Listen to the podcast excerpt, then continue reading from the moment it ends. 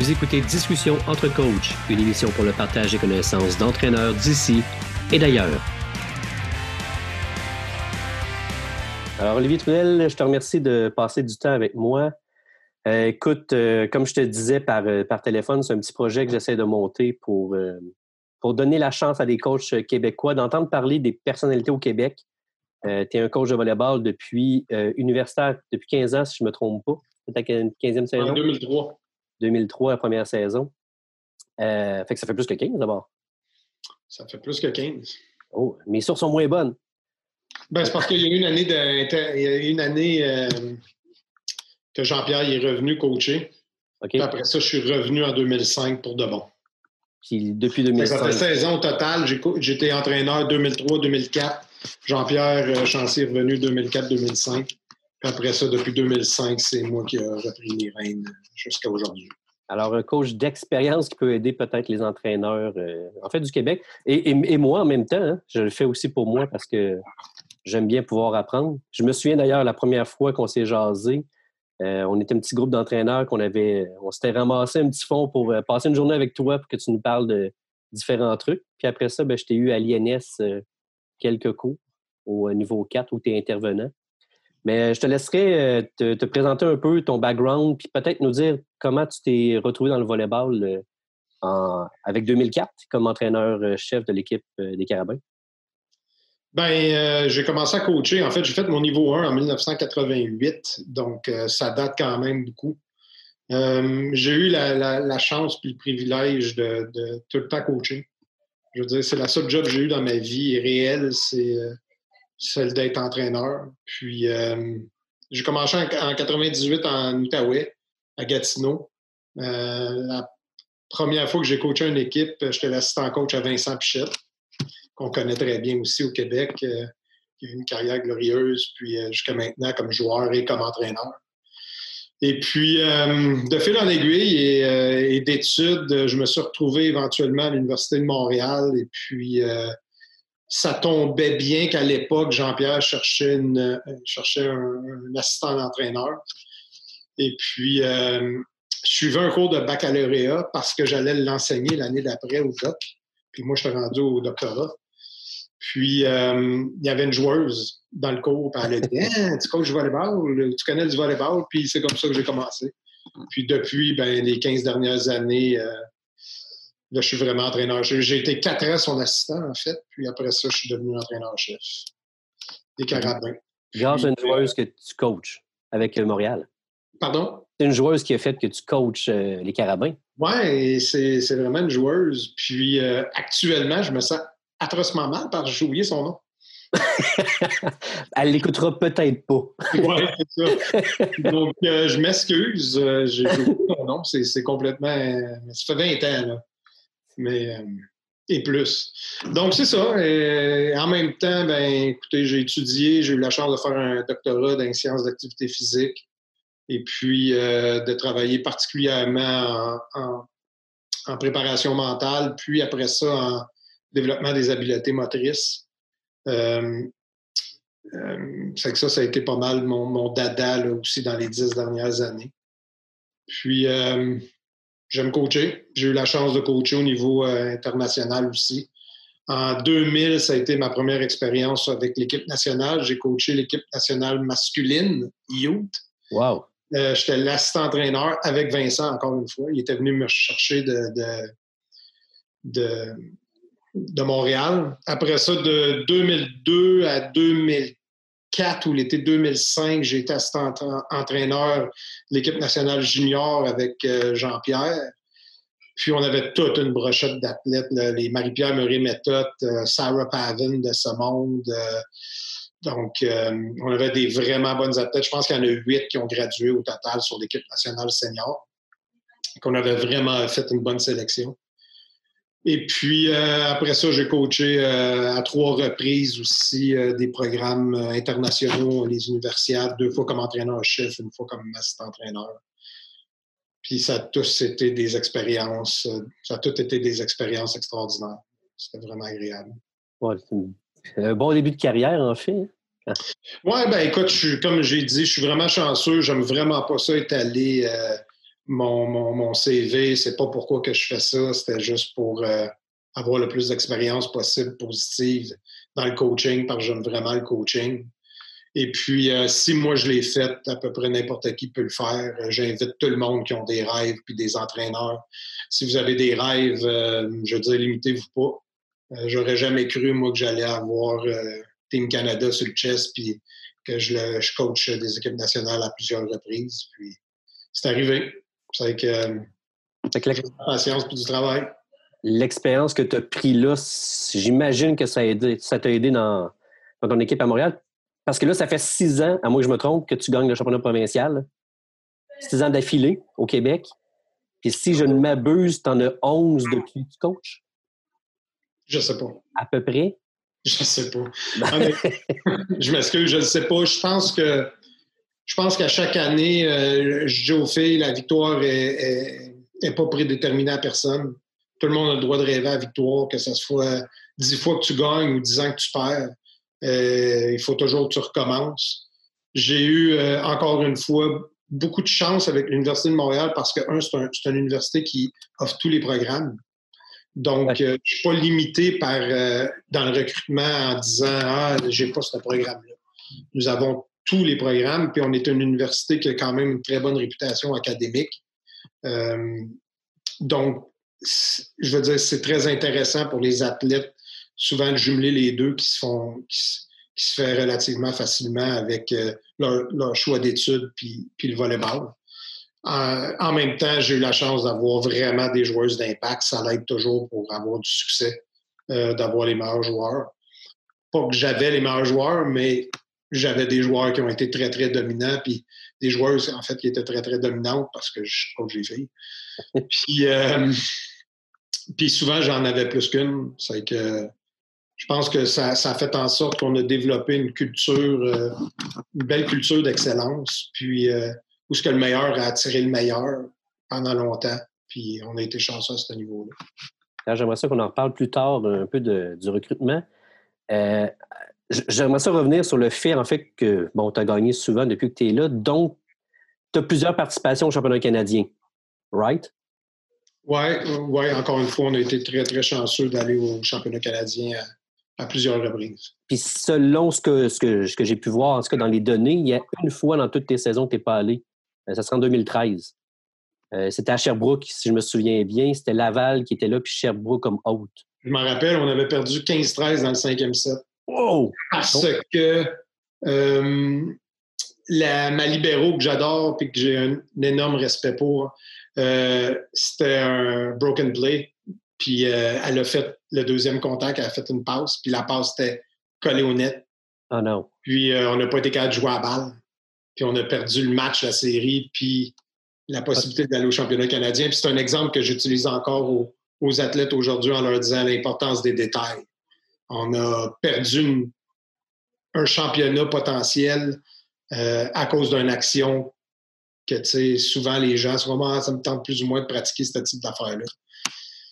Donc, euh, ouais, c'est en effet, je pense, la seule fois que je peux aller, ou ben, que je peux aller, que, notre programme ne s'est pas rendu ou qualifié pour le championnat canadien.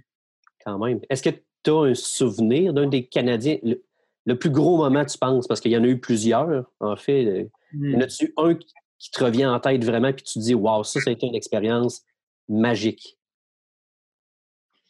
Chaque, chaque championnat, je trouve, ont eu leur, leur, euh, memories qui sont vraiment fortes. Euh, il y, a un championnat canadien qu'on est arrivé, on a perdu l'accord de finale contre Alberta, on jouait contre Alberta au début. Puis euh, c'était un ranking qui était vraiment tough pour nous autres parce qu'Alberta, il y avait eu des blessures toute l'année. Puis, euh, mais c'était une équipe hyper, hyper forte. Puis on les avait frappés en première ronde. On était ranking numéro 1. Puis il était ranking numéro 8. Mais on jouait chez elle. Ah oh. Puis euh, ça doit être le plus beau comeback que j'ai jamais vu dans ma carrière jusqu'à maintenant qu'on a presque réalisé. Euh, les deux premiers sets, on s'est fait complètement malmener. Puis je pense qu'on perdait. Euh, je pense qu'on perdait 20 à 5 dans le troisième set. Puis on les a ramenés à 23-23. Wow! Puis c'est une des plus belles séquences que j'ai jamais vues de volleyball dans ma vie. Euh, puis on l'a perdu. Puis on était vraiment une équipe forte. Puis je pensais que ça allait être la déroute totale pour la suite. Puis j'ai adoré comment l'équipe a décidé de rebondir. Puis euh, euh, les plus vieilles qui ont fini, je vais m'en rappeler toute ma vie, ils ont dit dans le vestiaire aux jeunes, ils ont dit Hey, les filles, si vous n'êtes pas capable de gagner une cinquième place, vous n'allez jamais être capable de gagner une première. C'est important, tabarnouche, la suite. Puis ça m'a donné des frissons. Puis j'avais rien à dire, puis là, j'ai fait comme c'est beau. J'avais rien à dire. C'était le plus beau message, je pense, que, que des anciennes finissantes là, qui ont fini dans le Canadien, ils étaient ranké 1. Là. Oui, il allait pour la gloire. Si vous n'êtes pas capable de gagner une cinquième place, parce que la seule réalité qu'on avait de possible, c'était de finir cinquième à partir de maintenant, selon la structure du championnat canadien. C'est qu'ils ont dit euh, si tu n'es pas capable de finir cinquième, tu seras jamais capable de finir première. Puis euh, ça, c'est quelque chose. Puis tu vois, ça n'a rien à voir avec les médailles, ça n'a rien à voir avec euh, le classement final, ça a à voir avec qu'est-ce que tu décides d'être dans des moments qui sont vraiment difficiles. C'est quoi le choix que tu prends en tant qu'individu ou en tant qu'équipe? Puis euh, à ce moment-là, puis là, on parle de, des années entre 2007, 2008 puis 2010. C'est que ça fait quand même longtemps. Puis je me souviens, je suis revenu, puis je me suis dit, le programme va être solide. Notre programme est en santé. On vient de prendre une coche comme programme parce qu'il y a une culture qui, qui, s'est insérée dans l'équipe, qui a fait en sorte qu'on euh, est devenu tough. Les vétérans donnaient le message. Oui, puis c'était un puissant message. Ah, ça n'a pas, de... pas de prix, je pense. Hein? Fait que ça, c'est, je pense, un des, beaux moments euh, que j'ai vécu euh, au championnat canadien. Comme je dis, je veux dire, on a joué, je pense que j'ai eu le luxe de, de jouer euh, six ou sept fois dans le carré d'Aus, ou sept ou huit fois dans le carré d'Aus au championnat canadien. C'est d'être tout le temps dans le top four, puis d'avoir une chance à des médailles avec parfois des quatrièmes places, puis parfois des médailles. C'est qu'à chaque fois, je pense que c'était vraiment une belle expérience. Puis, puis, il y, en a des moins bonnes, je pense, à, en fait, à cette saison qui vient de finir. Euh, euh, j'étais chez nous quand j'ai appris la nouvelle. Vous, vous étiez sur place, que tout était annulé. Euh, ça, c'est un choc. J'imagine que c'est peut-être un de tes pires souvenirs. En aurais-tu un moins bon que ça ou devrais-tu nous parler de lui un peu? Je ne sais pas comment tu. Ben, lui, c'est, regarde, c'est pas compliqué. on s'en doutait tous. tu sais, qu'on était, on était vraiment sa ligne de jouer, pas jouer. Euh, c'était très nerveux. Tu sais, le banquet, euh, le banquet s'est fait équipe par équipe. Il n'y avait pas de rassemblement. On a mangé un buffet. En fait, on était avec Dalousie, puis le coach de Dal, puis moi, Rick, puis moi, on a décidé de nommer les All-Stars de l'autre équipe, juste comme si c'était un petit peu un banquet, là, ouais. dire, puis tu sais, faire un petit peu comme si c'était le fun. Puis au, euh, au meeting technique euh, où on décide la couleur des chandails, puis euh, les derniers règlements, puis toute, la poutine, euh, ils nous ont dit que le, tournoi est annulé. Puis là, ben, ça chiffre vraiment vite dans l'esprit. moi, quand je suis sorti de là, je, vais me rappeler une de, un de mes collègues coach. Je suis allé voir l'organisation Calgary, le, leur, directeur athlétique, j'ai serré la main et j'ai dit Je suis vraiment désolé pour toi. Puis mon collègue m'a regardé comme s'il était comme, mais t'es fou, s'ils viennent nous canceller ça, tu sais. Puis, euh, puis j'ai dit, ouais, mais ça fait un an qu'ils préparent, là, tu sais. Ah. Euh, ça doit être vraiment pas cool pour eux autres. Puis là, l'esprit chiffre vraiment rapidement. Je l'ai annoncé aux filles broyardes euh, collectives, là, tu sais, évidemment, les filles, surtout les dernières, les cinquièmes années, étaient absolument démolies. Mais je regardais mon personnel, puis j'avais la chance d'avoir mon nouveau euh, coordonnateur euh, sportif euh, avec nous, qui nous suivait pour le Canadien. Puis lui est allé à l'aéroport, puis il nous a trouvé un vol, toute l'équipe, tout le staff. Le premier vol du lendemain, le vendredi matin, à 7 heures du matin. À 1 heure, on était tous rentrés à Montréal. Le lendemain, tout était fermé. Le lundi, à Calgary, notre vol original était annulé c'est qu'on a été vraiment chanceux de pouvoir revenir à Montréal le plus rapidement possible. La bonne nouvelle, c'est qu'on a remporté le championnat. Mais en, fait, le ranking que le Québec avait était peut-être un des meilleurs depuis, depuis fort longtemps. En éliminant quelques équipes de l'Ouest tout de suite, ça. Oui, ben, Dalhousie, c'est une équipe de cinquième année euh, qui, avait poussé à la limite la bronze l'année passée. Euh, je dis ça drôlement, là, je dis ça de façon drôle parce que les huit équipes ont gagné. Là, toutes les équipes, j'ai parlé avec tous les coachs, puis tous les coachs, on a le même message. C'était Ah, qu'on était prêts cette année.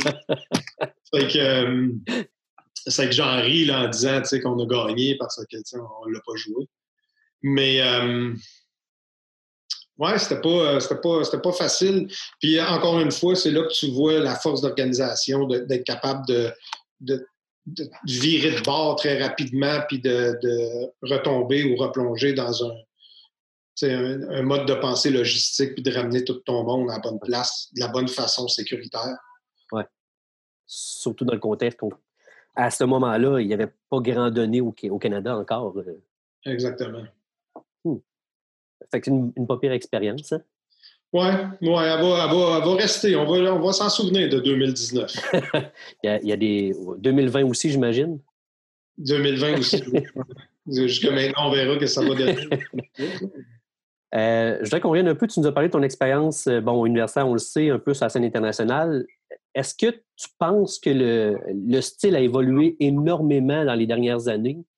Euh, en fait, avant, on disait qu'il y avait du volleyball masculin et féminin. Maintenant, est-ce qu'on peut se rapprocher de dire qu'il y a du volleyball? Est-ce que toi, tu as vu une tangente changer là-dedans?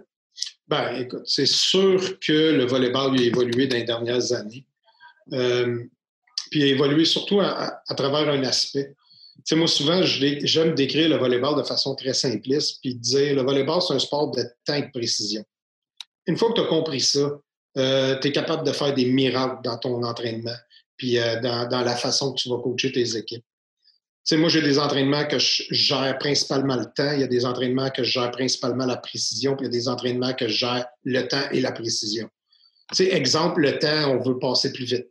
Pourquoi tu veux passer plus vite? Ben, tu veux passer plus vite pour enlever du temps à l'adversaire d'aller fixer son bloc.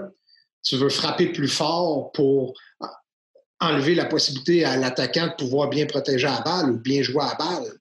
Euh, tu veux faire des combinaisons pour, euh, créer des crises de temps. On, a même dans le langage le temps. Puis le volleyball, c'est aussi un sport de précision. C'est-à-dire, tu veux la balle en deux et demi. Tu veux servir sur tel joueur tu veux que la passe, tombe à telle place au filet. si tu es capable de gérer ces deux principaux éléments-là, tu gères le volleyball. Puis, euh, le volleyball, dans les dernières années, à mon humble avis, a énormément évolué au niveau du temps. Il n'a pas énormément évolué au niveau de la précision. La précision, on est encore pas mal similaire avec certains tweaks ici et là. Par exemple, on a plus de zones de 3 mètres c'est qu'on va changer un petit peu l'emplacement. Mais sinon, le volleyball, il a vraiment, au, féminin, il, a vraiment, il s'est vraiment amélioré au niveau du temps. On essaie de jouer plus vite, on essaie de cogner plus fort. Puis, euh, je pense que c'est l'évolution principale qu'il y a eu. Mais ce qui est vraiment important, c'est comment que les entraîneurs ont décidé de gérer ces, ces deux grandes caractéristiques-là du volleyball. Puis après ça, comment qu'on permet le meilleur enchaînement fluide possible pour faire en sorte que euh, on soit le plus efficace possible. Mais tu sais, les filles euh, dans mon équipe sont, sont très habituées. Puis tu sais, euh, je vais souvent leur dire, OK, là, on travaille beaucoup le temps, là, on travaille beaucoup la précision, on travaille beaucoup les deux. Puis quand on est capable de bien faire les deux, c'est là qu'on devient le plus efficace. Fait que je pense que c'est à ce niveau-là que l'évolution s'est faite. Je pense que les, les, les hommes, c'est ça demeure la locomotive dans le sens où souvent c'est eux autres qui amènent des choses un petit peu plus différentes puis qu'on l'incorpore tranquillement, pas vite chez les filles. Mais les hommes sont très, très basés, je pense, c'est pas vrai, sont plus basés sur le temps puis des fois un petit peu moins sur la précision, surtout à un niveau moindre. C'est sûr qu'à un niveau plus élevé, ils veulent, gérer les deux du mieux qu'ils peuvent. Là. Mais euh, nous autres, je pense qu'on peut les influencer peut-être un petit peu plus en termes de précision, mais eux, ils nous influencent euh, clairement plus en, termes de temps. si ça fait du sens ce que je viens de dire. Oui, oui, oui. En fait, là, tu parlais de que les gars, par, par niveau, ils vont être plus centrés sur euh, plus le temps que la précision. Et ils, veulent, frapper fort, ils veulent jouer vite. Mais si la balle ne va pas exactement en deux et demi, c'est des fois un moins gros focus. Je dirais naturel que chez les filles qui sont plus, on va amener la balle un petit peu plus là, il y a une, conscience peut-être un peu plus fine. Puis je dis ça avec toute légèreté parce que ça fait 15 ans que je n'ai pas coaché les gars.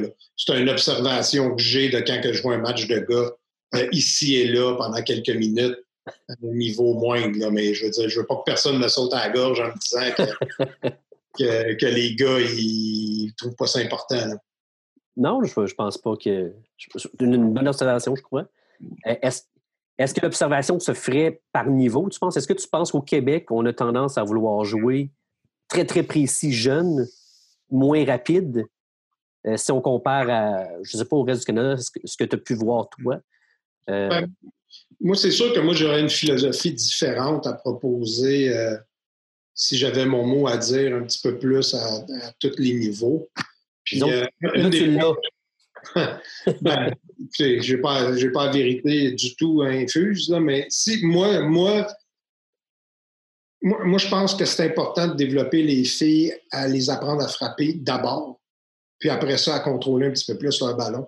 Souvent, euh, puis avec raison, je veux dire, euh, ça coûte des points, tu as moins de chances de succès, etc. on va vouloir mettre plus la balle en jeu, on va vouloir plus faire des road shots, tout type, frapper moins fort.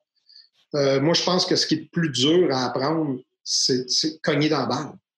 Cogner dans la balle quand tu es dans des positions imparfaites ou pas, ou pas idéales, ou cogner dans la balle euh, quand tu as deux gros blocs formés. Euh, il faut que tu apprennes à cogner dans la balle. Puis c'est ça, notre sport, c'est un. le temps, il est, il est majeur moi, je pense qu'on devrait apprendre à nos jeunes athlètes à, développer un bon arm swing, à frapper plus vite, frapper plus fort le plus tôt possible. Évidemment, il faut prendre en compte leurs limites physiques, leurs limites biomécaniques. Euh, je veux dire, c'est plus compliqué à, un plus jeune âge.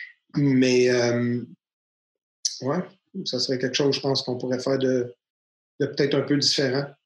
On peut amener plus de, on peut amener plus de puissance dans, dans le game du volleyball féminin qu'on a actuellement. Je ris souvent avec Julien Boucher, qui est le directeur technique de Volleyball Canada. On, s'entend super bien, mais il me taquine souvent là, en me disant ah, il y a un beau type au féminin, dans le sens que ouais, pas autant qu'il voudrait que ça frappe.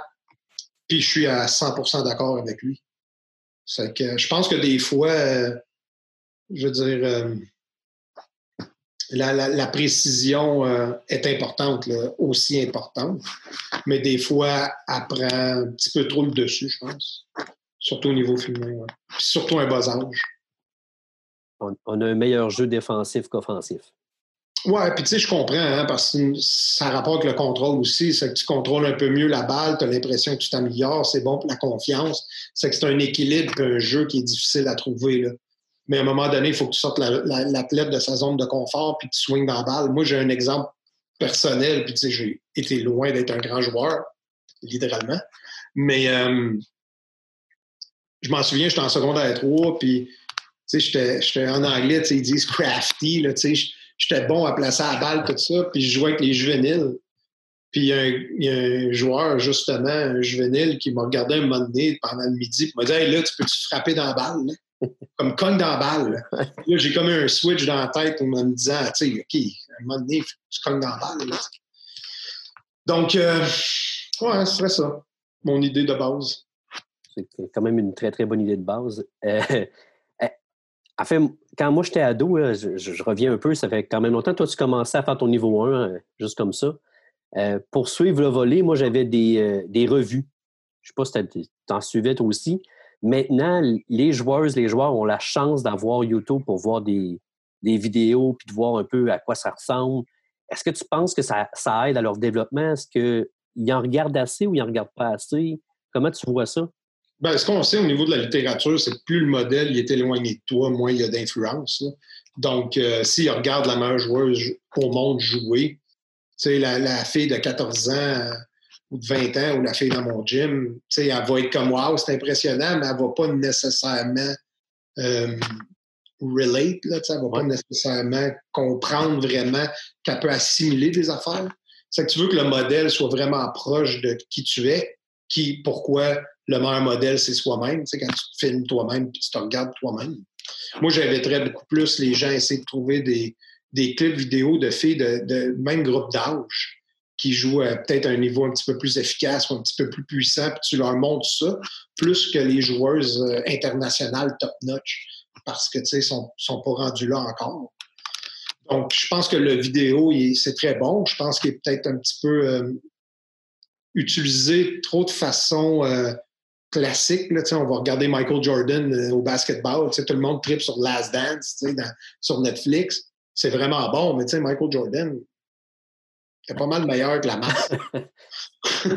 c'est une le jeune, le jeune, il peut peut-être devenir moins bon au basketball en regardant juste Michael Jordan aller. Il serait peut-être meilleur de regarder un kid qui est peut-être un an plus vieux que lui, qui commence à faire des choses euh, que lui, il s'approche d'être capable de faire. Que, euh, je pense que la vidéo, c'est très, très bon, mais euh, je pense qu'il faut le cibler un petit peu plus au niveau. Puis deux, la deuxième chose, c'est euh, moi, je suis un fervent croyant qu'il faut voir les bonnes actions plus que les mauvaises. Souvent le monde me pose la question en vidéo, tu fais-tu beaucoup de vidéos? Ben, beaucoup moins que le monde pense. Je laisse ça entre les mains des athlètes, beaucoup. C'est leur responsabilité de regarder les vidéos. C'est eux autres qui vont faire les plans de match, littéralement. On a quatre groupes, sous-groupes dans notre équipe qui ont chacune des responsabilités. Ils regardent l'adversaire, on se rencontre, puis ils, elles me disent le plan de match. Puis moi, je fais juste faire OK, c'est bon, ça j'aime ça, ça j'aime ça, ça j'aime ça. Puis après ça, on sort les points euh, prioritaires, puis on y va. C'est plus moi qui fais le plan de match. Je veux dire, j'ai des filles en médecine puis en physiothérapie, ils sont bien plus intelligentes que moi. Là sont, capables de faire un bien meilleur plan de match, puis à 15 têtes, 17 têtes, ça n'en vaut pas mal plus qu'une. C'est sûr que moi, ils sont plus vieilles, ils sont plus expérimentés. Moi, j'inviterais tous les coachs à faire à leur réalité, propre à leur réalité, une chose similaire. Euh, apprenez-les apprenez à, à, voir ce qu'ils veulent voir, comment ils vont les jouer. Puis euh, quand je leur montre du vidéo d'eux autres, euh, ça va être pas plus qu'à quelques reprises que je vais montrer leurs erreurs. Euh, c'est très, très rare que je montre des erreurs à mes athlètes. Euh, si je fais des vidéos, je fais des très, très longues vidéos. Les vidéos, c'est toutes des, séquences positives. Je veux que le cerveau enregistre qu'est-ce qu'ils ont fait de bon puis comment. Je veux pas qu'ils enregistrent pourquoi ils l'ont fait mal. Je veux pas qu'ils soient des penseurs, je veux qu'ils soient des doers, je veux qu'ils soient du, monde qui. Mais là, je dis vague, là, c'est que je m'excuse. Mais, Non, non, c'est très pertinent. En fait, j'avais eu la chance d'avoir Jacques Béraud comme, euh, comme formateur à mon niveau 3. C'est un peu ce qu'il expliquait, euh, ce qu'il faisait lui avec l'équipe euh, junior. En fait, j'ai pris ça de lui. C'est pas des farces. J'ai pris ça de lui il y a très longtemps. J'avais trouvé ça tellement brillant. J'étais allé en France avec son équipe nationale junior, je pense qu'il ouais. coachait, puis j'ai littéralement appris ça de lui. Puis c'est dur parce qu'il y a bien des athlètes qui vont dire non, non, non, non, moi, il faut que je vois ce que je fais mal. Ils sont tellement habitués puis ils veulent tellement s'auto-corriger. Puis tu sais, plus on monte au niveau élite, plus la, performance est fine, plus tu veux éventuellement montrer le petit hic à l'athlète. Ça, c'est normal. C'est que, tu sais, l'athlète, euh, je sais pas, moi, les, libéraux de l'équipe nationale masculine, lui, il veut voir le petit twitch qui l'empêche, puis ça va l'aider vraiment. Ça, c'est un autre facette.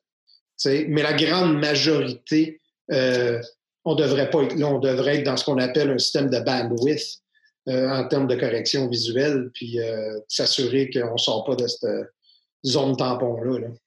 C'est un peu un, défaut d'entraîneur. Hein. On rentre dans un gym, puis la première chose qu'on veut souvent, c'est regarder ce que l'athlète, on peut l'aider, nous autres, à s'améliorer, à mm-hmm. place de voir ce qu'elle fait bien, puis de dire, hey, ça, ça c'est bien ce que tu fais, bravo. Oui, ben, on va aller même plus loin. Je pense plus que dans la littérature scientifique, euh, il y a un débat sur euh, si un perfect skill existe ou non. Dans le sens qu'il n'y a pas un geste biomécanique qui est parfait dans aucun sport. Il n'y a pas un, geste de bras parfait à l'attaque. Il n'y a pas une façon de courir un 100 mètres parfait. Le perfect skill n'existe plus dans le sport. Euh, et je redis ma phrase, je pense c'est même pas un débat au niveau scientifique. Ils ont passé outre ça.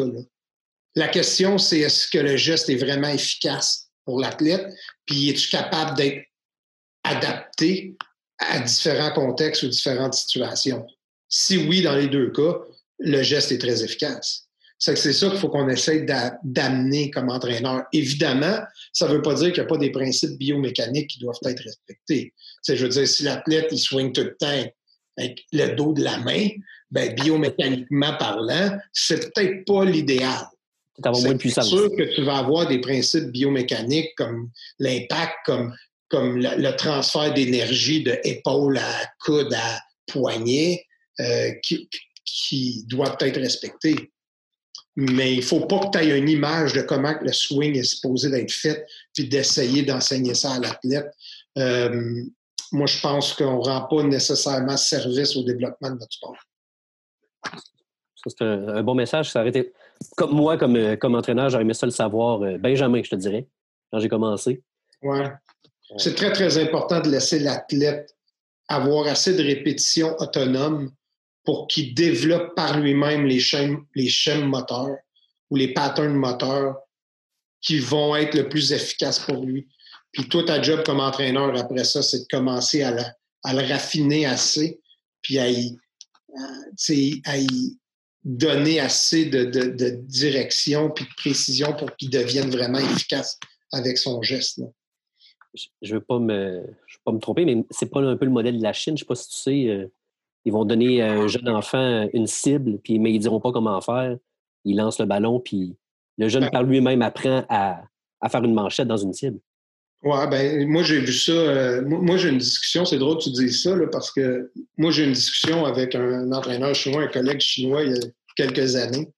Puis on parlait de comment on enseignait la manchette c'est exactement ça que tu as dit. Euh, moi, moi j'ai dit, on les met à genoux, puis on leur travaille la plateforme. Puis il m'a regardé un peu drôle. Puis lui, il a dit, ben nous autres, on fait un demi-lune, on lui lance un ballon, on lui dit, il faut que tu mettes tes deux mains ensemble. Puis il y a tout de suite quelqu'un qui dit, à moi. C'est tout de suite, la première fois qu'il fait un contact, dans sa tête, son contact doit être couplé avec une précision. Puis là, on revient à la précision de tantôt. Il faut que ton ballon y aille à, un certain endroit. Le trouve la façon d'essayer de le rendre là. Puis ça, c'est la façon que eux autres instaurent. Puis je dis pas de se mettre à genoux, c'est plus bon. C'est euh, tout est une question de temps, right?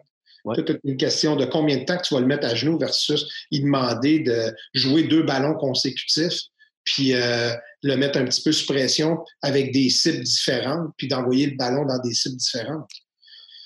C'est un modèle, un modèle qui, qui, est très, très, très différent. Là tu sais, là, on, s'amène dans des techniques d'entraînement, de, comment tu vas coacher. Puis, tu sais, moi, je crois beaucoup ce qu'on appelle le constraint-led approach. Le constraint-led approach, c'est comment que tu bâtis des environnements en manipulant certains, certains facteurs pour faire en sorte que l'athlète se développe plus, qui va au-delà de juste le feedback, de dire hey, ça c'était correct, ça c'était pas correct. C'est que les trois principaux facteurs, c'est l'environnement, la tâche puis l'individu.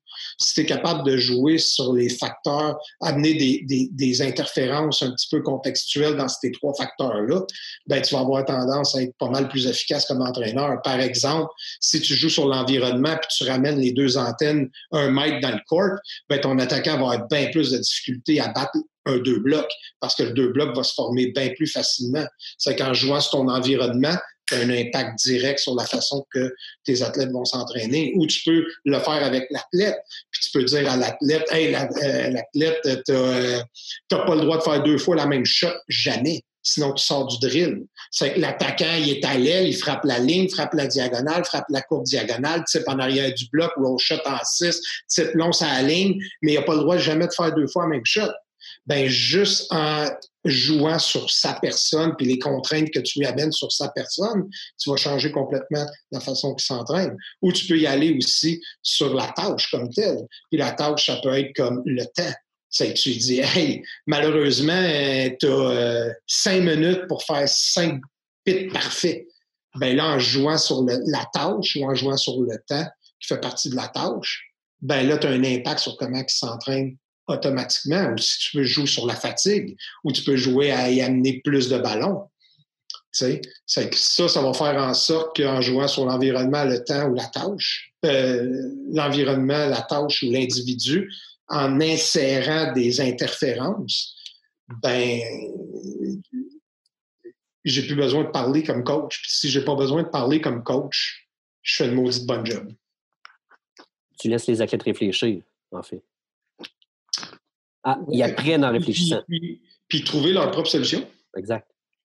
Puis euh, une fois qu'ils trouvent leur propre solution, euh, ils deviennent pas mal meilleurs, pas mal plus vite. Et surtout, ils transfèrent mieux en situation de compétition aussi. Fait que quand tu Moi, euh, j'inviterais, les entraîneurs à, aller chercher une coupe de bons livres là-dessus. Puis, c'est dommage parce qu'ils sont tous au bureau, là, même si j'ai pas matériel de moi. Là. ces livres-là sont au bureau. Mais de, de, réfléchir différemment, éventuellement, c'est c'est une question que je pose souvent aux entraîneurs quand je vais dans leur gym de voler. Euh, c'est euh, combien de ballons que tu utilises? au Pepper, tu es un ballon pour deux personnes. C'est tu as à peu près, disons, entre 5 et 8 ballons qui sont dans les airs en même temps. Dans tes drills, tu tu tout le temps à un ballon? Comment tu peux insérer un deuxième, troisième, quatrième ballon en même temps dans le drill? Tu quadruples le nombre de touches, tu les mets sous pression de temps, de, devoir faire des, actions qui sont très rapprochées dans le temps. change, change un peu ta, ta, manière de concevoir les entraînements qui sont souvent très, très linéaires, qui sont souvent un ballon, une action, puis. Euh, As-tu des titres de livres? Tu parlais de, tu parlais de livres qui auraient été intéressants. As-tu un titre ou deux là, qui te viennent en tête rapidement? Euh, ouais, ben juste. Euh, le livre, c'est. Euh,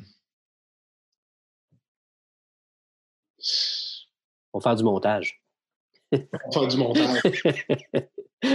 c'est parce qu'il me manque le premier mot du livre. Il y, a, il y, a, un livre que je pense que tout le monde devrait prendre qui s'appelle A Constraint-Led Approach, mais je ne sais plus si c'est motor learning le premier mot ou non. Mais ça, regarde, euh, je peux te l'envoyer, tu le mettras. Euh, on fera un montage, celle-là. C'est rare que j'oublie les titres de livres en plus, moi. J'en ai trois à côté de moi que je voulais présenter en, temps et lieu aux gens, là, mais euh, On viendra, j'essaie de, de, le trouver en même temps, puis je ne parlerai pas trop de temps là-dessus. En fait, là, tu nous parlais un peu comment tu fais tes pratiques. Est-ce que tu, ça prend combien de temps faire un entraînement, puis comment tu le structures, cet entraînement-là? Euh, tout est écrit, évidemment. Euh, j'ai un cahier avec tous les entraînements, toutes mes stats, toutes mes notes euh, que je vais prendre parce que c'est la seule façon que je peux avoir un suivi à long terme, puis de m'assurer que l'équipe va dans l'évolution que je veux qu'elle aille. généralement, je prends à peu près, je vais dire une heure, une heure et demie par jour où je m'assois. Puis, tu sais, j'ai le luxe d'être entraîneur à temps plein. Là, c'est que j'ai pas d'autres pressions en termes d'emploi. De, Mais euh, c'est que je vais prendre une heure, une heure et demie pour construire mes entraînements. Ce que je vais avoir généralement, c'est euh, euh, une ou deux dominantes vraiment dans l'entraînement.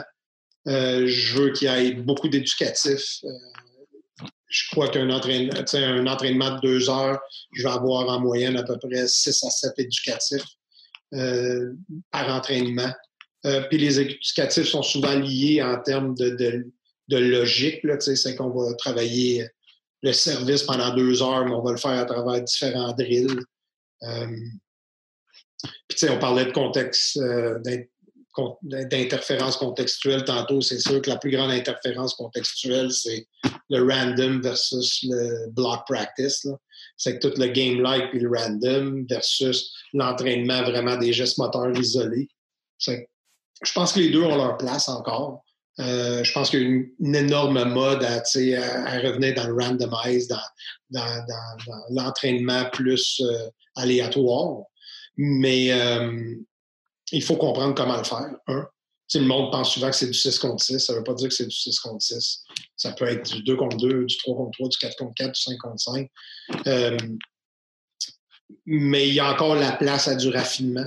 Sais, il ne faut jamais oublier qu'un athlète est aussi bon que le niveau de confiance qu'il a ou qu'elle a.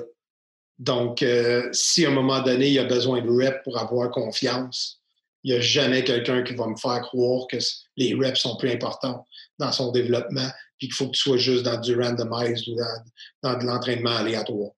C'est que c'est pas juste une question de, développement d'habileté, le sport, c'est une question d'un environnement puis d'une personne dans ces tâches-là. Donc, euh, c'est comme ça que je vais construire mes pratiques. Souvent, il va y avoir un filon, il va y avoir plusieurs, euh, plusieurs euh,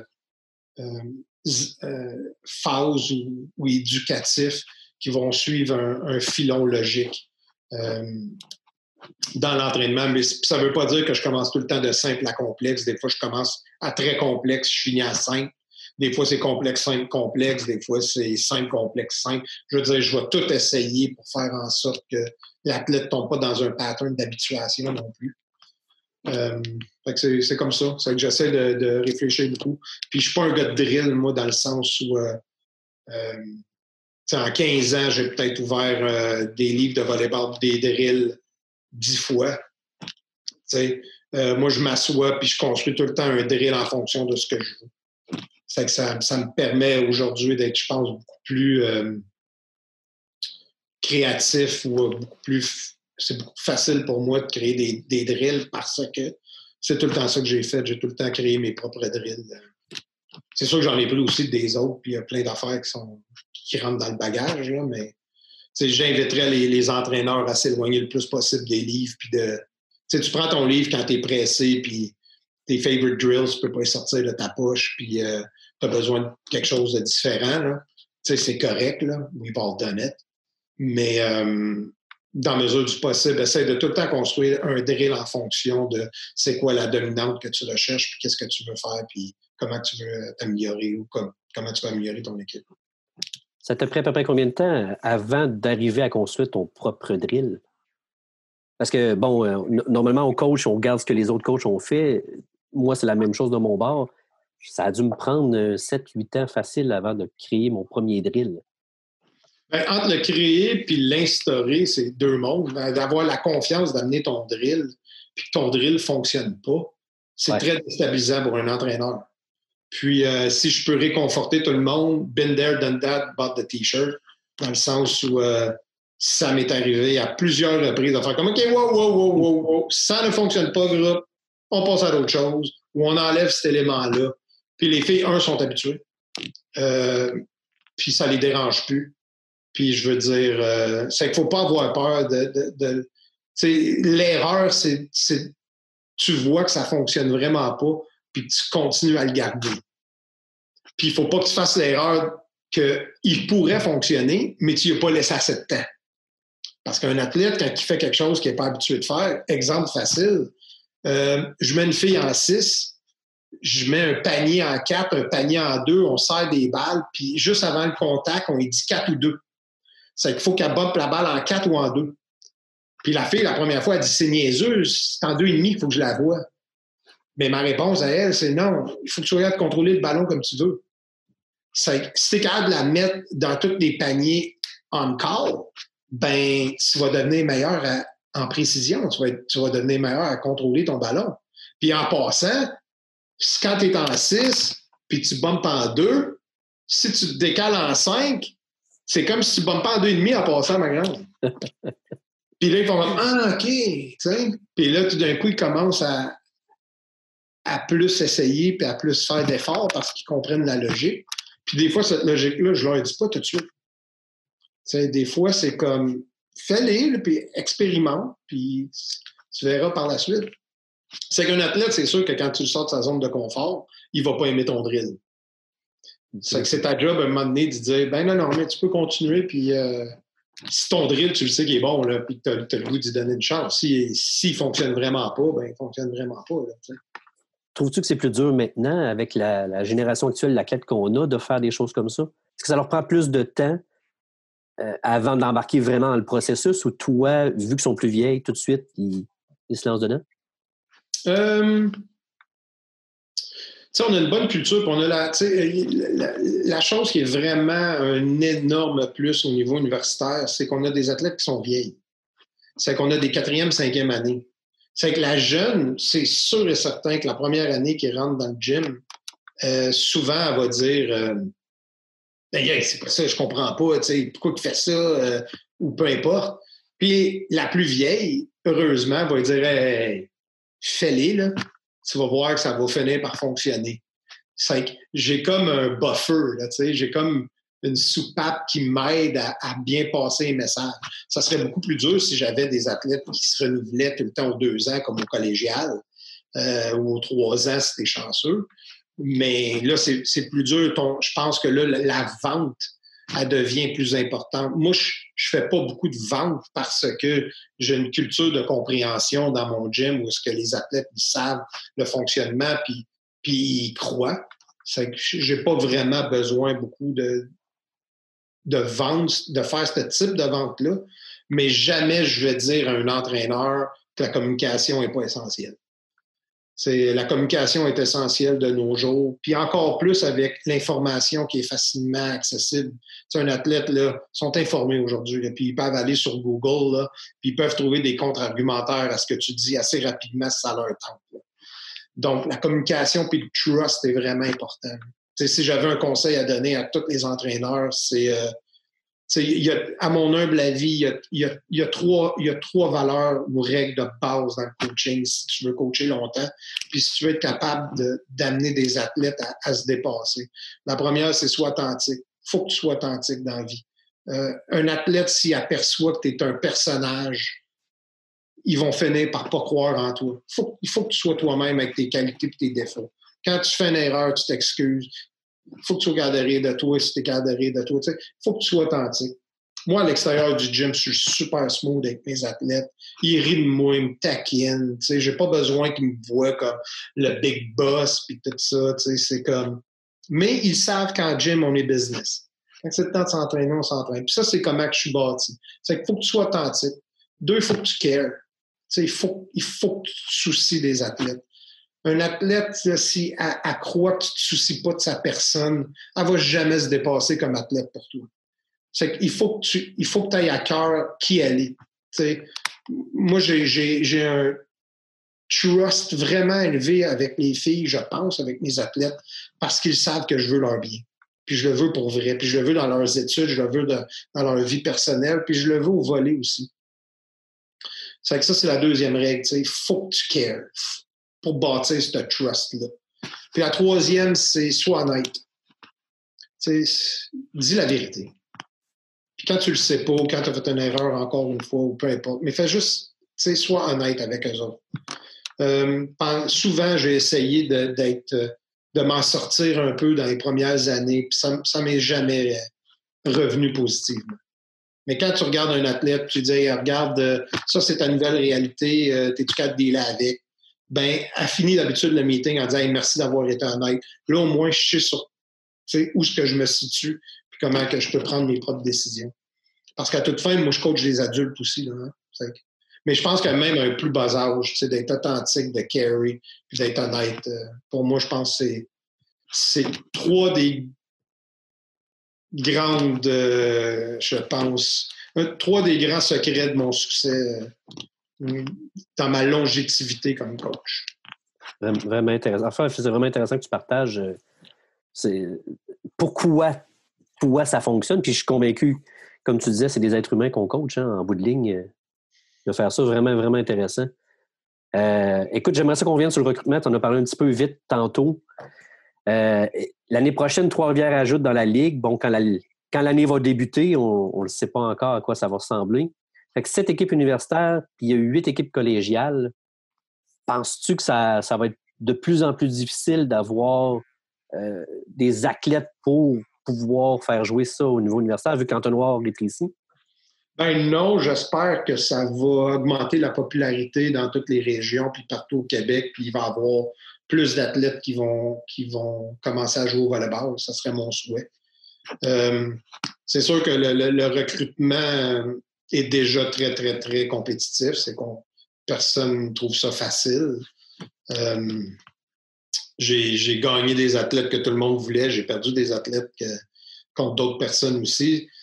Mais je pense pas que. Tu sais, moi, je vois pas d'un mauvais œil l'expansion jamais jusqu'à temps qu'il y ait vraiment un, dropping point. Puis ce dropping point-là, on ne l'a pas vu encore au, volleyball féminin. Je pense qu'il y a beaucoup d'écoles qui jouent, puis peut-être que ça, ça va juste favoriser encore plus d'athlètes à jouer. Moi, je vois ça de façon très positive. Puis, euh, tu sais, j'aimerais que notre communauté devienne. Puis, tu sais, c'est une des raisons pourquoi j'ai accepté. Je, ne suis vraiment pas un gars de réseau social. De réseaux sociaux, pour ceux qui me connaissent, tu sais, j'ai pas Facebook, j'ai pas rien. J'aime pas être à l'avant-scène du tout. Euh, mais j'aime beaucoup ma communauté de volleyball, puis j'aimerais ça qu'on se rassemble le plus possible à devenir les meilleurs qu'on peut comme province. Puis euh, si on peut partager puis s'aider à ce niveau-là, je pense qu'on va, on va tous sortir gagnants de ça. Est-ce que tu penses qu'incessamment, ça va prendre plus d'équipes D1 un jour? Ou euh, la structure D2 va pouvoir aider aussi à avoir, parce qu'il y a des très, très bonnes athlètes en collégiale division 2 au Québec. Il euh, va peut-être falloir prendre plus de temps pour aller, euh, aller les voir. Toi, tu en as eu quelques joueuses des deux euh, qui ont connu une grosse carrière, il me semble. Oui, oui, oui. Alphonse en partant, puis Janine Bon, deux filles qui ont fait l'équipe nationale pendant neuf ans, puis qui arrivent du D2. Là. ouais, je ne sais pas pour le D1. Je pense, tu sais, c'est pas un, un, milieu dans lequel je baigne au quotidien, puis ça ne m'appartient pas comme niveau. Euh, c'est sûr qu'ils ont leur défi, euh, comme tous les autres niveaux. Mais encore là, je pense que si on a assez de place pour huit équipes au niveau universitaire, ben on aurait de la place pour plus d'équipes au niveau collégial aussi. Il faut juste que, il faut juste que we take care de, de, de la base. C'est que, tu sais, si tu es un entraîneur collégial, c'est ta responsabilité de, promouvoir le volleyball encore plus que tu le peux dans ta région pour t'assurer d'avoir assez de filles. S'il y a une autre équipe, une autre équipe qui s'ajoute, c'est comme ça qu'on va avoir plus d'équipes. Souvent, notre mentalité, c'est comme, ah, mon Dieu, il y a déjà pas assez de joueuses, on va en manquer, c'est niaiseux. Mais, je veux dire, à un moment donné, si on augmente la base partout, ben, on va juste devenir... Euh, éventuellement plus fort. Là. On est, pourquoi qu'on est fort au hockey? Là? Pas parce qu'il manque, euh, il n'y a pas beaucoup d'équipes à Châteauguay. Là. Il y a probablement pas mal plus d'équipes de, hockey à Châteauguay qu'il y en a de volleyball. Puis il n'y a pas nécessairement plus de garçons. Fait là, je parle à travers mon chapeau, j'en ai aucune idée. Ouais, Châteauguay comme ça. Ouais, je sais pas. J'aime Châteauguay, c'est une belle ville. Mais en fait, je suis d'accord avec toi que, que la promotion du sport euh, va nous aider c'est, en Ontario, ils ont beaucoup d'équipes universitaires qui jouent, hein, U-Sport puis euh, euh, CCA. Puis ils arrivent à avoir de bonnes équipes euh, dans les deux programmes. Oui, et puis ils perdent beaucoup d'athlètes aux États-Unis aussi. C'est la province qui en perd le plus aux États-Unis. Énormément. On a vu avec une couple d'années où ce partait un peu moins, puis on a vu Ryerson, Toronto, jumper au top dans, le temps de le dire. Hein. Je leur souhaite que ça continue à, pas moi. on parle de communauté de volée, c'est pour ça. Euh, si euh, j'aurais en fait deux, deux, trois dernières questions. La première, si une joueuse qui est au secondaire, elle, tout de suite, son rêve, c'est de jouer universitaire, tu lui dirais quoi tout de suite? Continue. Continue, puis laisse personne te dire euh, que ça se peut pas. Il y a un dicton, en fait, un dicton il y a une étude scientifique euh, qui, à un moment donné, qui est sortie avec un petit peu un dicton, puis ça disait euh, il, y a, des gens qui pensent qu'ils peuvent, puis il y a des gens qui pensent qu'ils peuvent pas. Les deux ont raison.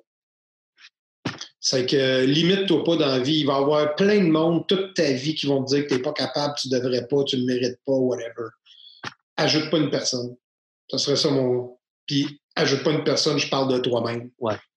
Tu go for it si tu aimes ça, euh, travaille fort, que tu sois 5 pieds 2 ou que tu sois 6 pieds 8. Travaille fort, investis-toi dans ton sport euh, avec, avec courage et plaisir et amour. Puis euh, tu verras où ce que tu vas aboutir. Puis écoute ton coach, puis travaille fort, puis ce serait mon meilleur conseil. Mais crois-y, puis vas-y. Arrête pas. Je veux dire, euh, Janine Guimont, euh, j'avais zéro intention de la prendre dans mon équipe. Zéro pin barre. Puis j'y ai même dit. Puis euh, elle est quand même venue à Montréal, elle est quand même rentrée dans le gym. Puis je pense qu'elle m'a prouvé le contraire. C'est un, beau modèle de persévérance pour un athlète qui est plus petit. Soit tu étais libéraux, si tu es 5 et 2 et tu veux jouer au centre, c'est sûr que là, à un moment donné, la réalité va peut-être te frapper. Mais au volleyball, il y a un poste pour à peu près tous les gabarits. Fait que, euh, crois-y. Est-ce que tu aurais une. Tu vois, comme moi, j'essaie d'entraîner les athlètes puis j'essaie de les former pour qu'ils jouent universitaire. Aurais-tu un cue à donner euh, aussi aux coachs qui ont des joueurs, des joueuses qui veulent percer? Coach-les. Coach-les. Emboîte-les pas dans des prisons mentales créées par tes propres perceptions. Euh, c'est pas parce qu'elle n'est pas bonne aujourd'hui qu'elle sera jamais pas bonne. Euh, c'est pas parce qu'elle est bonne aujourd'hui qu'elle va l'être demain. Euh, coach-les. Essaye de les rendre meilleurs comme personne puis comme athlète. prends le temps de, regarder où est-ce que la performance a casse. C'est où est-ce que l'athlète struggle le plus. Puis quand tu réussis à, à, voir les points de cassure dans la performance, c'est où que la performance a, commence à céder un peu, puis tu commences à isoler ça puis à améliorer ça, ben c'est peut-être des fois la manchette, c'est peut-être la touche ou ça peut être des enchaînements d'actions. Mais une fois que tu le vois, ça, puis que tu commences à, cibler un travail plus spécifique à ce niveau-là, ben tu vas voir des améliorations. Puis, euh, puis sois patient. Tu sais, ça serait ça que je dirais au coach. Euh, soyez patient. Ça serait mon deuxième point. Puis mon troisième point serait euh, c'est facile à dire quand on a eu beaucoup de succès, nous autres, mais gagner, c'est pas si important que ça. le plus beau. Euh, je sais pas laquelle est la plus belle réussite. Sais-tu qu'on a gagné autant de championnats comme programme ou est-ce qu'il y a autant de joueurs qui ont fait l'équipe nationale et qui ont joué pro? Je sais pas lequel qui est le plus important euh, dans, dans, notre réalité de volleyball là, chez nous avec les Carabins on a 7, 8, 9 filles qui ont fait l'équipe nationale puis qui, qui jouent encore pro aujourd'hui en Europe puis qui continuent à aimer le volleyball. moi, je veux, je j'ai jamais voulu être leur dernier coach. Je voulais, je voulais qu'il y ait un autre coach après moi, même si on est au top de la structure. C'est que soyez patient avec la victoire et la défaite aussi. Je, vais, vous dire un, petit fin de poème que je, que je dis tout le temps à mes athlètes à, toutes mes années. Là, je vais vous dire un de mes secrets de vestiaire. Euh, je répète et je répète et je répète à l'année longue, depuis 15 ans, ce poème-ci qui est de Robert Kipling, le même gars qui écrit Mowgli. Euh, puis il dit Si tu peux rencontrer victoire après défaite et recevoir ces deux menteurs d'un même front, mais conserver ton courage et ta tête quand tous les autres les perdront. Alors tous les dieux, les rois et la gloire seront à tout jamais tes esclaves soumis ce qui vaut bien mieux que les rois et la gloire, sera une femme, ma fille. ça, ça va bien au-delà de la victoire et de la défaite. C'est comment tu veux, qu'est-ce que tu veux devenir en fonction de les bons coups, les mauvais coups, les moins bons coups que tu vas vivre. C'est ça que je dirais au coach. C'est big picture. Que, que je gagne un, championnat provincial, là, je veux dire, l'année d'après, si je perds mes trois premières games, il n'y a plus personne qui me parle de mon, mon championnat provincial l'année d'après, de l'année d'avant. C'est like, it's not that important. Wow. Euh, mes oreilles sont très, très grandes ouvertes. J'écoute, je prends des notes dans ma tête. Puis, euh, puis, puis, je dis pas ça, là, puis il y a peut-être des coachs qui vont être comme Ah ouais, s'il dit n'importe quoi, ben je vous jure que c'est ça que je dis à mes athlètes. Demandez à n'importe quel des athlètes que je coach, puis ils vont tous vous dire ce poème-là, j'ai entendu. C'est construit, construit. Prends le temps, aime-les, essaye de trouver où ce qui, où ce qui shake dans leur performance, puis, euh, puis sois patient avec eux autres, puis sois pas un, sois un caresseur de rêve, pas un briseur de rêve, dans la mesure du possible. On ne sait pas ce qui peut arriver, hein? On ne sait pas. Euh, en finissant, tu parlais que tu avais deux, trois livres. Euh, moi, je trouve ça important. J'ai, j'ai commencé à lire sur le tard, mais depuis, j'essaie de lire le plus de livres possible pour, pour m'ouvrir un peu au monde, puis pas juste sur le volleyball. En fait, c'est le dernier livre que je lis d'habitude. en aurais-tu quelques-uns à nous proposer? Oui, j'en ai, ai plein, dont celui que j'ai oublié tantôt. Là. C'est pas super champion, mais un que j'aime beaucoup, là, qui a de l'air de rien, c'est un c'est un coach mental en Australie, puis il a écrit The Pressure Principle. Ça, j'ai vraiment aimé ce livre-là. Je le cite en conférence beaucoup. Quand je donne des conférences, je l'utilise. Il y a vraiment du good stuff dans ce livre-là. Je l'ai bien aimé. J'ai bien aimé aussi The Culture Code. c'est le même auteur que The Talent Code, qui a été un vraiment big, big seller. Mais The Culture Code, euh, c'est vraiment intéressant. Ça parle beaucoup des groupes et comment que ça fonctionne. Puis euh, un livre aussi qui est tout récent, c'est Range, que j'ai lu dernièrement de David Epstein, qui est un, très bon journaliste scientifique. Euh, c'est du good stuff. Ça parle beaucoup de la spécialisation versus la généralisation, entre autres. Mais c'est vraiment bon. Ça, c'est des petits livres que j'ai dévorés puis, euh, je veux dire, euh, j'en ai plein en arrière. J'en ai. Moi, je, lis beaucoup, à part dernièrement, pour une raison. c'est le confinement qui oblige. Oui, c'est ça. Euh, Olivier, merci énormément de t'avoir prêté au jeu. Tu es, le premier. Fait qu'on va voir après ça s'il y en a d'autres qui veulent te tendre la perche puis nous jaser un peu. Ben, mon message de, fin, si tu me permets, ça serait. À, tous les coachs au Québec. Un, ben, merci de m'écouter si vous m'écoutez, euh, puis de m'avoir toléré jusqu'à la fin.